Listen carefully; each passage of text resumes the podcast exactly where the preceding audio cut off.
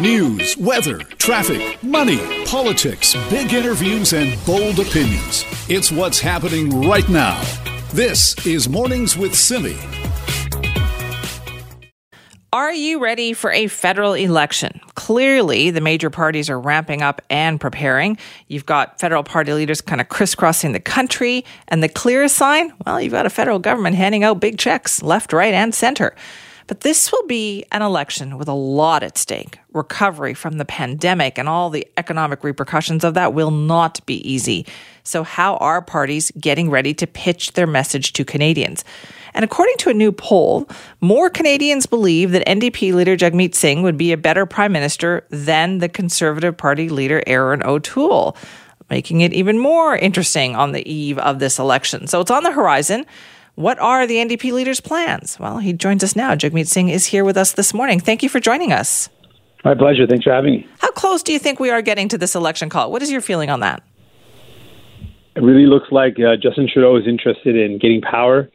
We've got two more years on our mandate. What I'd rather do is continue to help people out, bring in supports for small business and continue those supports, help people out, help in the recovery, focus on creating jobs and fighting the climate crisis, which we see raging across BC with forest fires, climate fires that are really putting our lives and our health at risk. So you're saying you don't want an election, but you are ready to to get start campaigning in an election? Absolutely ready for one because uh, things are looking good. People have seen that we fought for them in this pandemic, and they know that we are committed to doing everything we can to get people the help they need. So we're in a great position. But I don't make I don't want to make a decision about going to an election based on what's good for me. I want to do what's good for people, and I think what's good for people is for us to continue working, get back to Ottawa in September, and just keep on working to deliver the help that people need. I've heard a lot of worries around housing, around climate crisis, around healthcare, and there's a lot that we can still do. Uh, we've got two years left on that mandate, so let's get the work done. Let's make sure people get all the help they can get. Yeah, so- and and for me, Justin Trudeau's reason for an election is simply just to get to get power, and that's not a good reason. So, what do you think Canadians are worried about? Well, when I was uh, touring through BC, uh, I met with people that are still hit by the pandemic. The pandemic hasn't actually ended yet, and they're still feeling the impacts. People in the tourism sector, which is really important in BC. I was on the island, Vancouver Island, and lots of workers there saying they can't get back to work because their jobs are just not there yet. Spoke to a lot of people in the hotel uh, and service industry who say we're, we're also not able to get back to work. So that's a big concern. Housing prices, huge concern. People are really worried that they cannot afford a place to call their home. And that's a big concern. And then uh, healthcare continues to be a worry. I've met so many people that say they lost their coverage over this pandemic and they can't afford the medication they need. They can't afford dental care. And I've always believed that these should be included in our healthcare system, and they were always intended to be. So those are things that I'm, I'm hearing from people. I don't know. You sound an awful lot like you have been campaigning. well, every summer I always uh, make sure it's a priority for me and my team to to get out and hear from people but yeah, we'll be ready for a campaign if that's what ha- that's what happens. And the work that we do in the summer to connect with folks helps us understand their struggles and share some of what we've done. And so I always look forward to the summer period to be able to do that.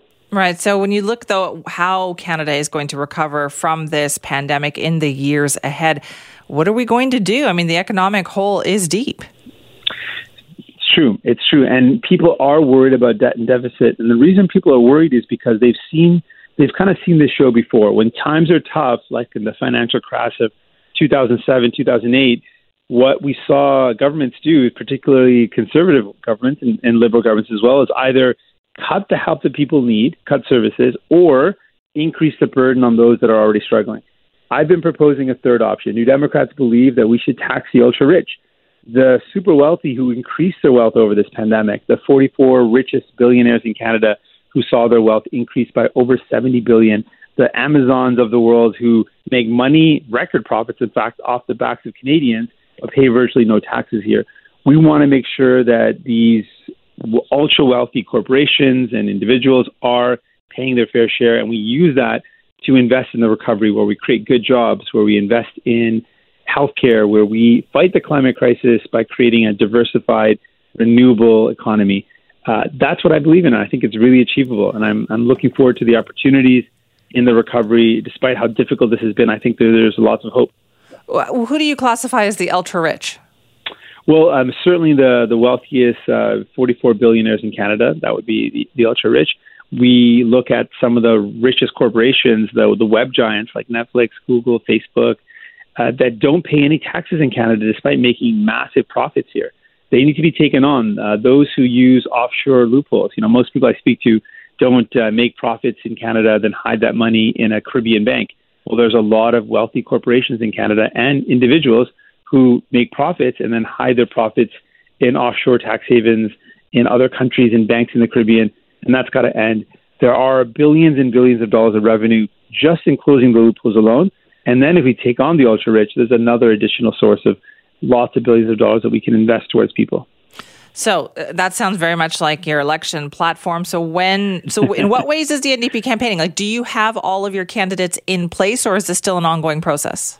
Uh, we still have more to go. Uh, we have a really strong mandate around making sure people from diverse backgrounds are, are, are represented. So we spend a little bit more time to make sure we have women and uh, people from racialized backgrounds, people from equity-seeking backgrounds that are are candidates, and, and it takes a, a lot more time. You'll you'll probably imagine to recruit a really qualified woman who just doesn't see herself reflected in politics than uh, approaching you know an, an older man who who's quick to say yes. It's, it takes a little bit more work, but I'm happy to do it. But uh, we've got over 103 candidates already nominated, uh, excellent candidates across the country, and we're going to keep on working until we get all all ridings represented.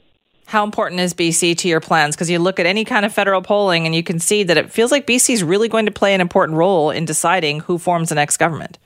Oh, it's a huge, it's a, it's a very important. A little personally because I represent Burnaby South and, and it speaks close to my heart. But but it's absolutely a riding or a province where we see a lot of support already, and it's going to factor in really importantly because people in BC want someone who's going to fight for them. They see the BC NDP making a difference in their lives, and they want someone who's going to continue to fight for them at the federal level. So I'm I'm honored to receive the support, but more importantly, I see a responsibility in ensuring that people have New Democrat MPs in their riding so they can have someone there for them who's going to fight for them and get them and their families what they need.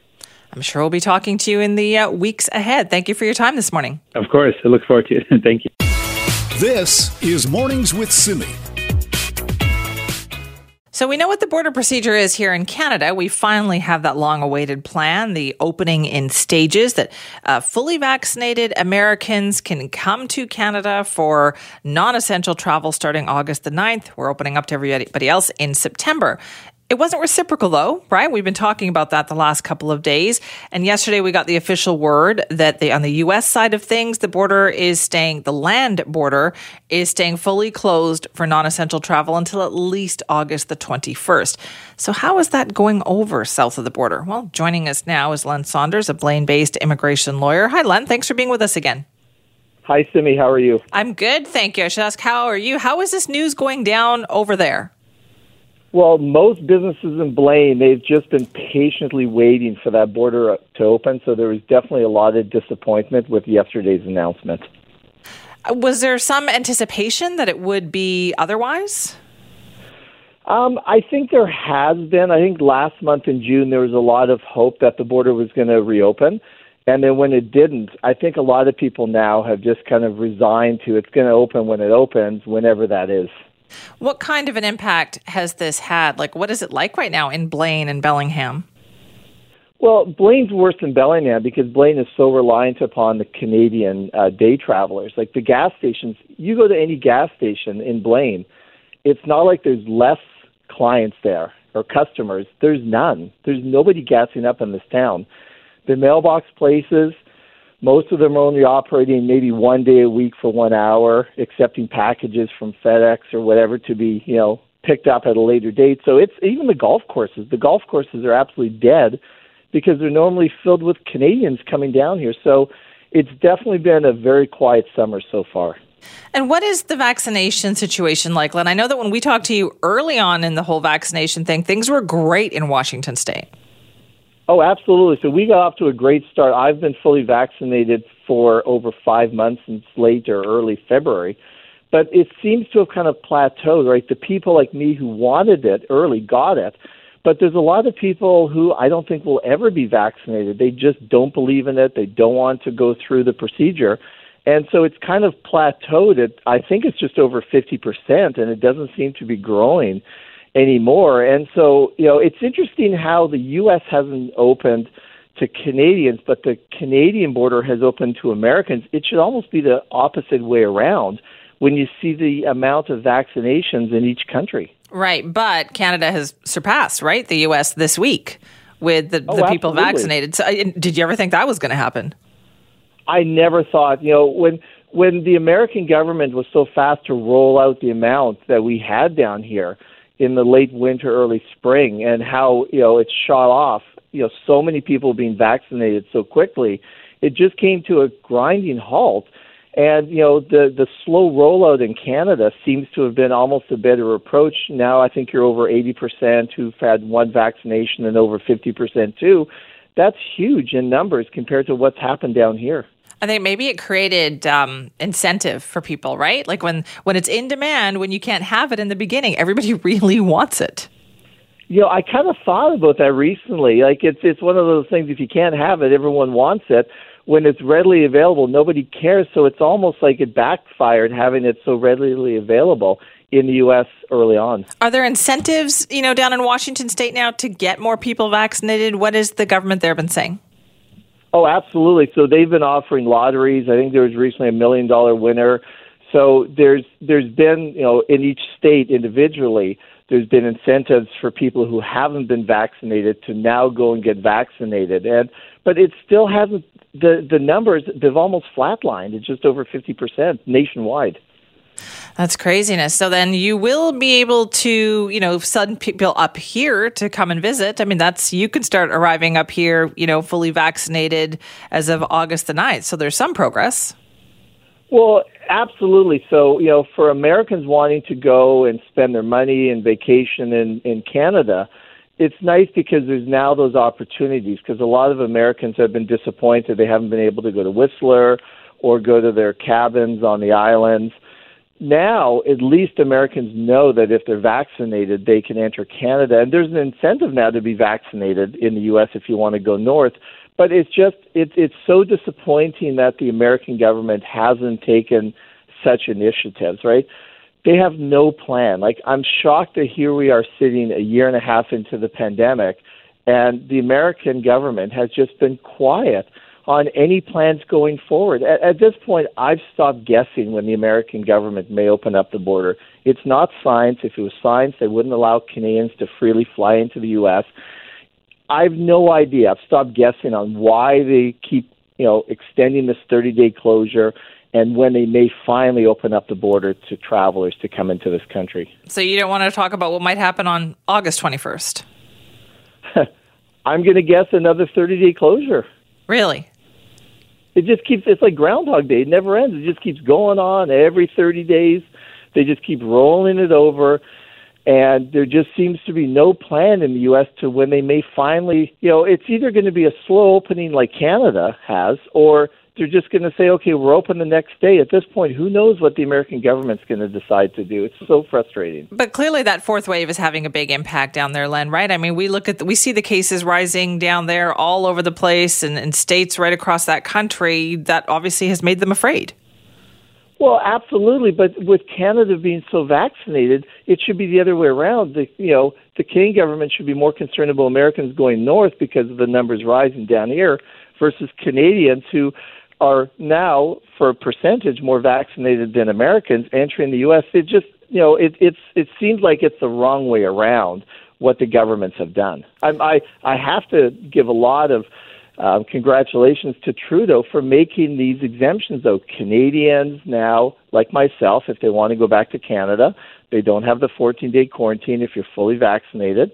Americans next month in August, the following month, other foreigners. So it's nice to see that the Canadian government has taken some initiative and made some plans versus the disaster what's going on down here. And it's making a lot of Americans unhappy that, you know, you can't make any plans when they just keep extending this border closure 30 days, 30 days, 30 days, 30 days at some point it's going to be 2022 and we're going to be you know getting close to the second year anniversary of the border closure. Well you know what? We'll be uh, talking to you in 30 days i have a feeling Len thanks so much for your time Thanks, Simi. Have a great day. That's Len Saunders, Blaine-based immigration lawyer who fully thought that you know things were going to be different in terms of the U.S. opening up its land border uh, to fully vaccinated Canadians. And yesterday we heard that's not happening, at least for 30 days. Very surprising considering Canada took the steps. Lots of lawmakers on the U.S. side of the border, especially along the the border area there, uh, right across the country, very upset with this Biden administration decision, saying this isn't right. We got to get moving. We got to have a plan. But still, nothing for at least 30 days. This is Mornings with Simi. One of the industries hardest hit by the pandemic was tourism. One of the industries hit the hardest by the BC wildfires is tourism because now the fires have made areas unsafe to go into or really unenjoyable for tourists to go into with the threat of wildfire smoke hanging over them or the chance that they might have to flee if the wildfires come too close. It's just made for a very kind of unstable situation. So, how is this industry going to bounce back, particularly in the Okanagan? Well, joining us now is the chair of the Thompson Okanagan Tourism Association. It's Michael J. Ballingall. Michael, thank you for joining us. Good morning. Good morning to your listeners. How it must be tough to stay positive these days with everything that's going on. You know, it, it, for those people that interact with people in the restaurant business, the tourism business, front desk people at a hotel, it's amazing when when what's going on right outside your front door, they still manage to put a smile on their face because that's in their DNA. I mean, this morning I'm waking up at 5,500 feet above sea level We've had crews on night watch overnight at the top of Big White, looking north, looking east, looking south, looking west. Uh, this the smoke is horrendous. I mean, th- this is a very, very serious situation that the interior of British Columbia is, is in. Down in the Osoyoos and Oliver, evacuation notices, evacuation alerts, and people have been evacuated. We had the Corvette Car Club arrive at Big White two nights ago, 27 rooms, and uh, everyone thinks, you know, air conditioning. We had to turn on their fireplaces. It was six degrees at Big White Ski Resort two nights ago. So it, it, it is a challenging time for all of us, but I can tell you this. We've been through this before. We, we, we, most people in the hospitality industry, the mom and pop operations, the campground operators, um, they understand um, that we live in a dry climate. And, and I think what, what I'd like to say to your listeners this morning is the consumer understands we, we've got campers and people with their their RVs and, and with their kids, their families on evacuation. There's a big circle in the Walmart parking lot uh, this morning in, in, in Kelowna that people that have evacuated out of Oliver, out of the Osoyoos and uh, Keremeos, and they're just hanging out because they just want to hang out in the Okanagan and be together with people that they haven't seen for a long time. And and uh, we think that with the wind and the change, that hopefully today will be a better day. See, you're so positive. I admire that so much because it's hard these days to stay like that. Up until this, these wildfires happened, Michael, how were things looking tourism wise? Because I know there's a lot of bookings, right? Places are booked up solid. July 1st was one of the best days in my career. I mean, the phone started ringing, the emails started coming. Checking with our colleagues, uh, you know, from Mount Robson right through a Osoyoos, the Thompson Okanagan is as big as the country of Ireland and there are over 3,500 tourism operators in, in our district, and everyone was reporting a, a very, very good turn of events that they were starting to get bookings. And, and we, we started to see uh, places like uh, the Hotel El Dorado, Inkaneep, uh, the Hyatt down in Inkaneep and the Osoyoos, all of them, uh, they were full. I mean, literally, the Hyatt had to evacuate 700 people two nights ago. And, and, and these are the things that you never train for, um, you never hope that happens, and and you just you you do it ten minutes at a time because everything changes so quickly. But the volunteers that are at the Red Cross centers, the emergency centers, um, everybody has a job to do. They understand what the job is, and the job is safety. You know, people first, building seconds, firefighters. It, it, it is a process that you go through, but Mother Nature well and truly is in control. And I know people really want to support, Michael, like the tourism industry for sure, right? So, how can we do that? Do you have any advice for people who perhaps already had bookings and now they're looking at this area going, geez, I don't know about this? Well, talk talk to the, the operator. Talk talk to the person on the other end of the phone, the front desk person, because they have real time information. The, the lakes the lakes are super warm, but but you, you have to understand what's happening on the lakes right now. It's a runway for helicopters and, and planes to scoop up water to put on the fire. So you've got to stay to the side of the lakes. There, there, is proper procedures for everybody still to get on their bike, go to a winery, play some golf, um, go for a hike in the backcountry, but you've got to do it with safety and you've got to do it with knowledge because it changes. Every day this changes. The wind came up last night. And, and I'm telling you, it was scary windy. And that would have pushed the fires in some areas. But what I'm hearing from down in the Osoyoos is it pushed the fire back on the fire, which is, which is good news. It, it's rel- relatively calm this morning, so that means there's a lot of smoke in the valley. Smoke right now is, is our friend because that means the fire's not growing as fast as it should because it's not as windy. When it's windy, the smoke clears. When it's smoky, you know that they're getting a handle on the fire. Wear your masks, folks wear your mask. The particulate that's in the air, the carbon particulate, is not good for your lungs. If you're outside, put a mask on. And how you can help the tourism industry is really simple. Go to a restaurant, buy a burger, have a steak. You know, it, it just just participate in the economy. And and when it's safe to do so, the Okanagan, the Thompson, the Fraser Valley, you know, they caught a record sturgeon in the Fraser River yesterday. So things are happening. Yeah. It's just you got to do it cautiously and you got to do it safely and you got to talk to your neighbor and the operators. I tell you though, Michael, if there's any you know, anything about resilience, that's what this this industry has learned or people in that area have learned over the last year or so, haven't they? Yeah, it's uh, I I know operators that have been doing this for, you know, 20, 30, 40 years and uh, these are some of their scariest times. It's dry. Uh, you know, when when, when I was listening to your weather report, you know, you, you just you just want Vancouver to see rain every once in a while. In the month of July, it will normally snow at Big White Ski Resort, my other job, twice. Um, it, it hasn't even rained at Big White th- this July. So the, the, the backcountry is very dry. BC is very dry, but we're not going anywhere. It's supernatural British Columbia. There will be another day that we will all smile, hold hands together, and, and we will get through this if we do the right thing. Be fire cautious, everybody.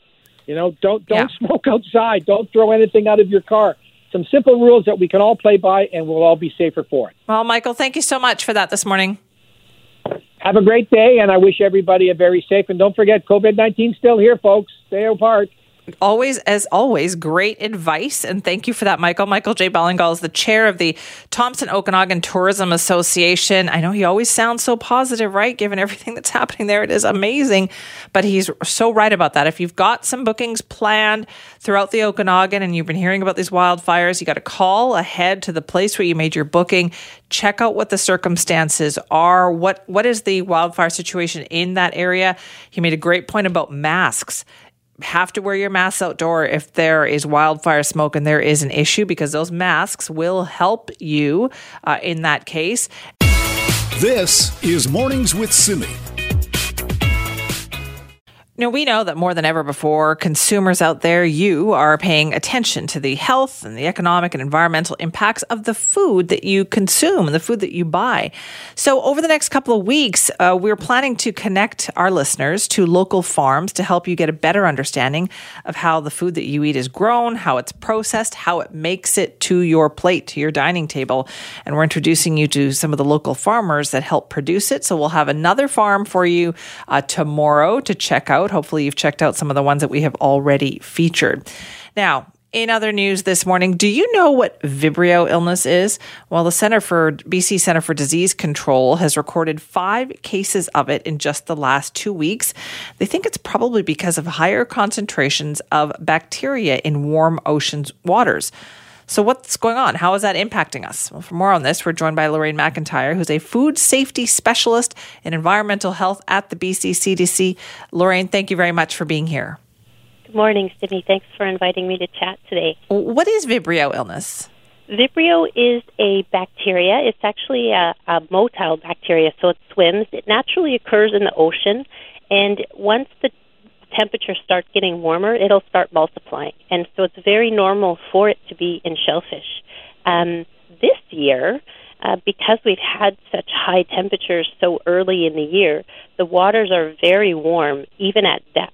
So uh, at, at we have a shellfish harvesting map, and it actually shows some of the sea surface temperatures. If you click on the little temperature icons, and and you can see how warm the temperatures are in many of the shellfish areas where people harvest.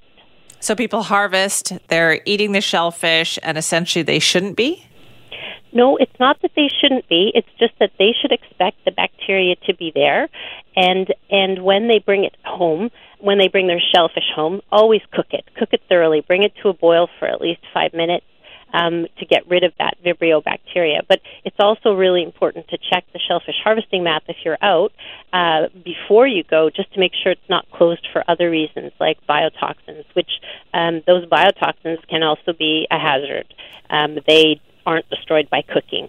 Right. I can so, see how this would be a concern, though, Lorraine, right? Because how many people actually check the map before they go out looking for shellfish? That's right. Often people don't check the map. So you really should, and make sure you have a license to harvest. Bring a cooler with some ice packs. I know it's super hard to keep things cold, but um, the colder you keep the shellfish, uh, it'll reduce the growth of the bacteria, the Vibrio bacteria. Uh, but it'll be on the outside, it'll be in the water. Make sure you wash your hands and cook your food thoroughly. So, what happens? Like, if you have Vibrio, how do you know that you've got this or that the bacteria has gotten to you? Mm. Well, you know, within 12 to 24 hours, you might develop um, gastroenteritis, which is diarrhea and vomiting and abdominal cramps, um, and you're just going to feel lousy. Usually, you self resolve from those illnesses in one to three days. Um, but you know, people that may have some underlying condition like uh, liver issues, they may get more sick. So, what types of shellfish are we talking about here? All types of shellfish because Vibrio's in the water, and all shellfish are filter feeders. So the illnesses have been linked to people eating raw oysters. So I think um, you know normally if you collect clams and mussels, you take them home and cook them. So we haven't been seeing illnesses there. So we'd really like to remind self harvesters to please. Um, uh, when you collect things like oysters, don't eat them raw. You can expect the Vibrio bacteria will be there. And okay. you should, you know, when you're harvesting, harvest on a receding tide because as the shellfish pump water, they do clear the bacteria. But as soon as the temperature is warm enough, they'll start multiplying right in the shell. Ah, okay. So you want some water kind of mobility going on. Mm-hmm, mm-hmm. And that's why um, commercially, the commercial uh, shellfish and oysters that are being harvested, they are they are able to drop those shellfish on a on a line that are uh, below these warm temperatures, and they also can uh, bring them into special places where they depurate or or they allow the shellfish to pump out the water, and it, the water's filtered. So the commercial uh, shellfish, as long as the temperature control is kept down and they have controls in place, it's safe. So we're just we're just reminding self harvesters mainly if you go out uh, into the beach, enjoy yourself. Um, uh, make sure the area is open by checking the map. Uh, bring a cooler. Keep your shellfish cold, and when you get it home, um, cook it thoroughly. I also saw on the list here you said you shouldn't be cooking crabs whole. Why is that? Ah, that's for toxin reasons. So um, we're always concerned about toxins in, in crabs. And when you actually cook it whole. The the um, uh, guts are still in the crab, the hepatopancreas, and it can release the toxins into the water and contaminate the flesh of the crab. So it's always a good idea to split it in half and remove uh, remove the gut section and then cook it. Okay, well, this is a lot to remember right now, too. So, where can people get more information on all of this, Lorraine? They can get it on our website. So we have quite a bit of information at uh, bccdc.ca website. We have the shellfish harvesting map, the sea surface temperature map if you're really interested in temperatures, and we also have uh, information for people on harvesting. All right, good to know. Thank you so much for the warning this morning. You're welcome. That is Lorraine McIntyre, food safety specialist and environmental health at the BC Centre for Disease Control. They are concerned about the warmer waters because of that hot weather that we had earlier. So the warmer ocean waters, a bit more riskier bacteria wise for shellfish harvesters. If this is something that you do, you know, out there, you go out there as a hobby, uh, and make sure everything is thoroughly cooked, particularly your oysters if you are self harvesting, she said, and check out their maps that they have online at their website to let you know what the temperatures are in the areas that you might be going to do some shellfish harvesting. Great advice this morning.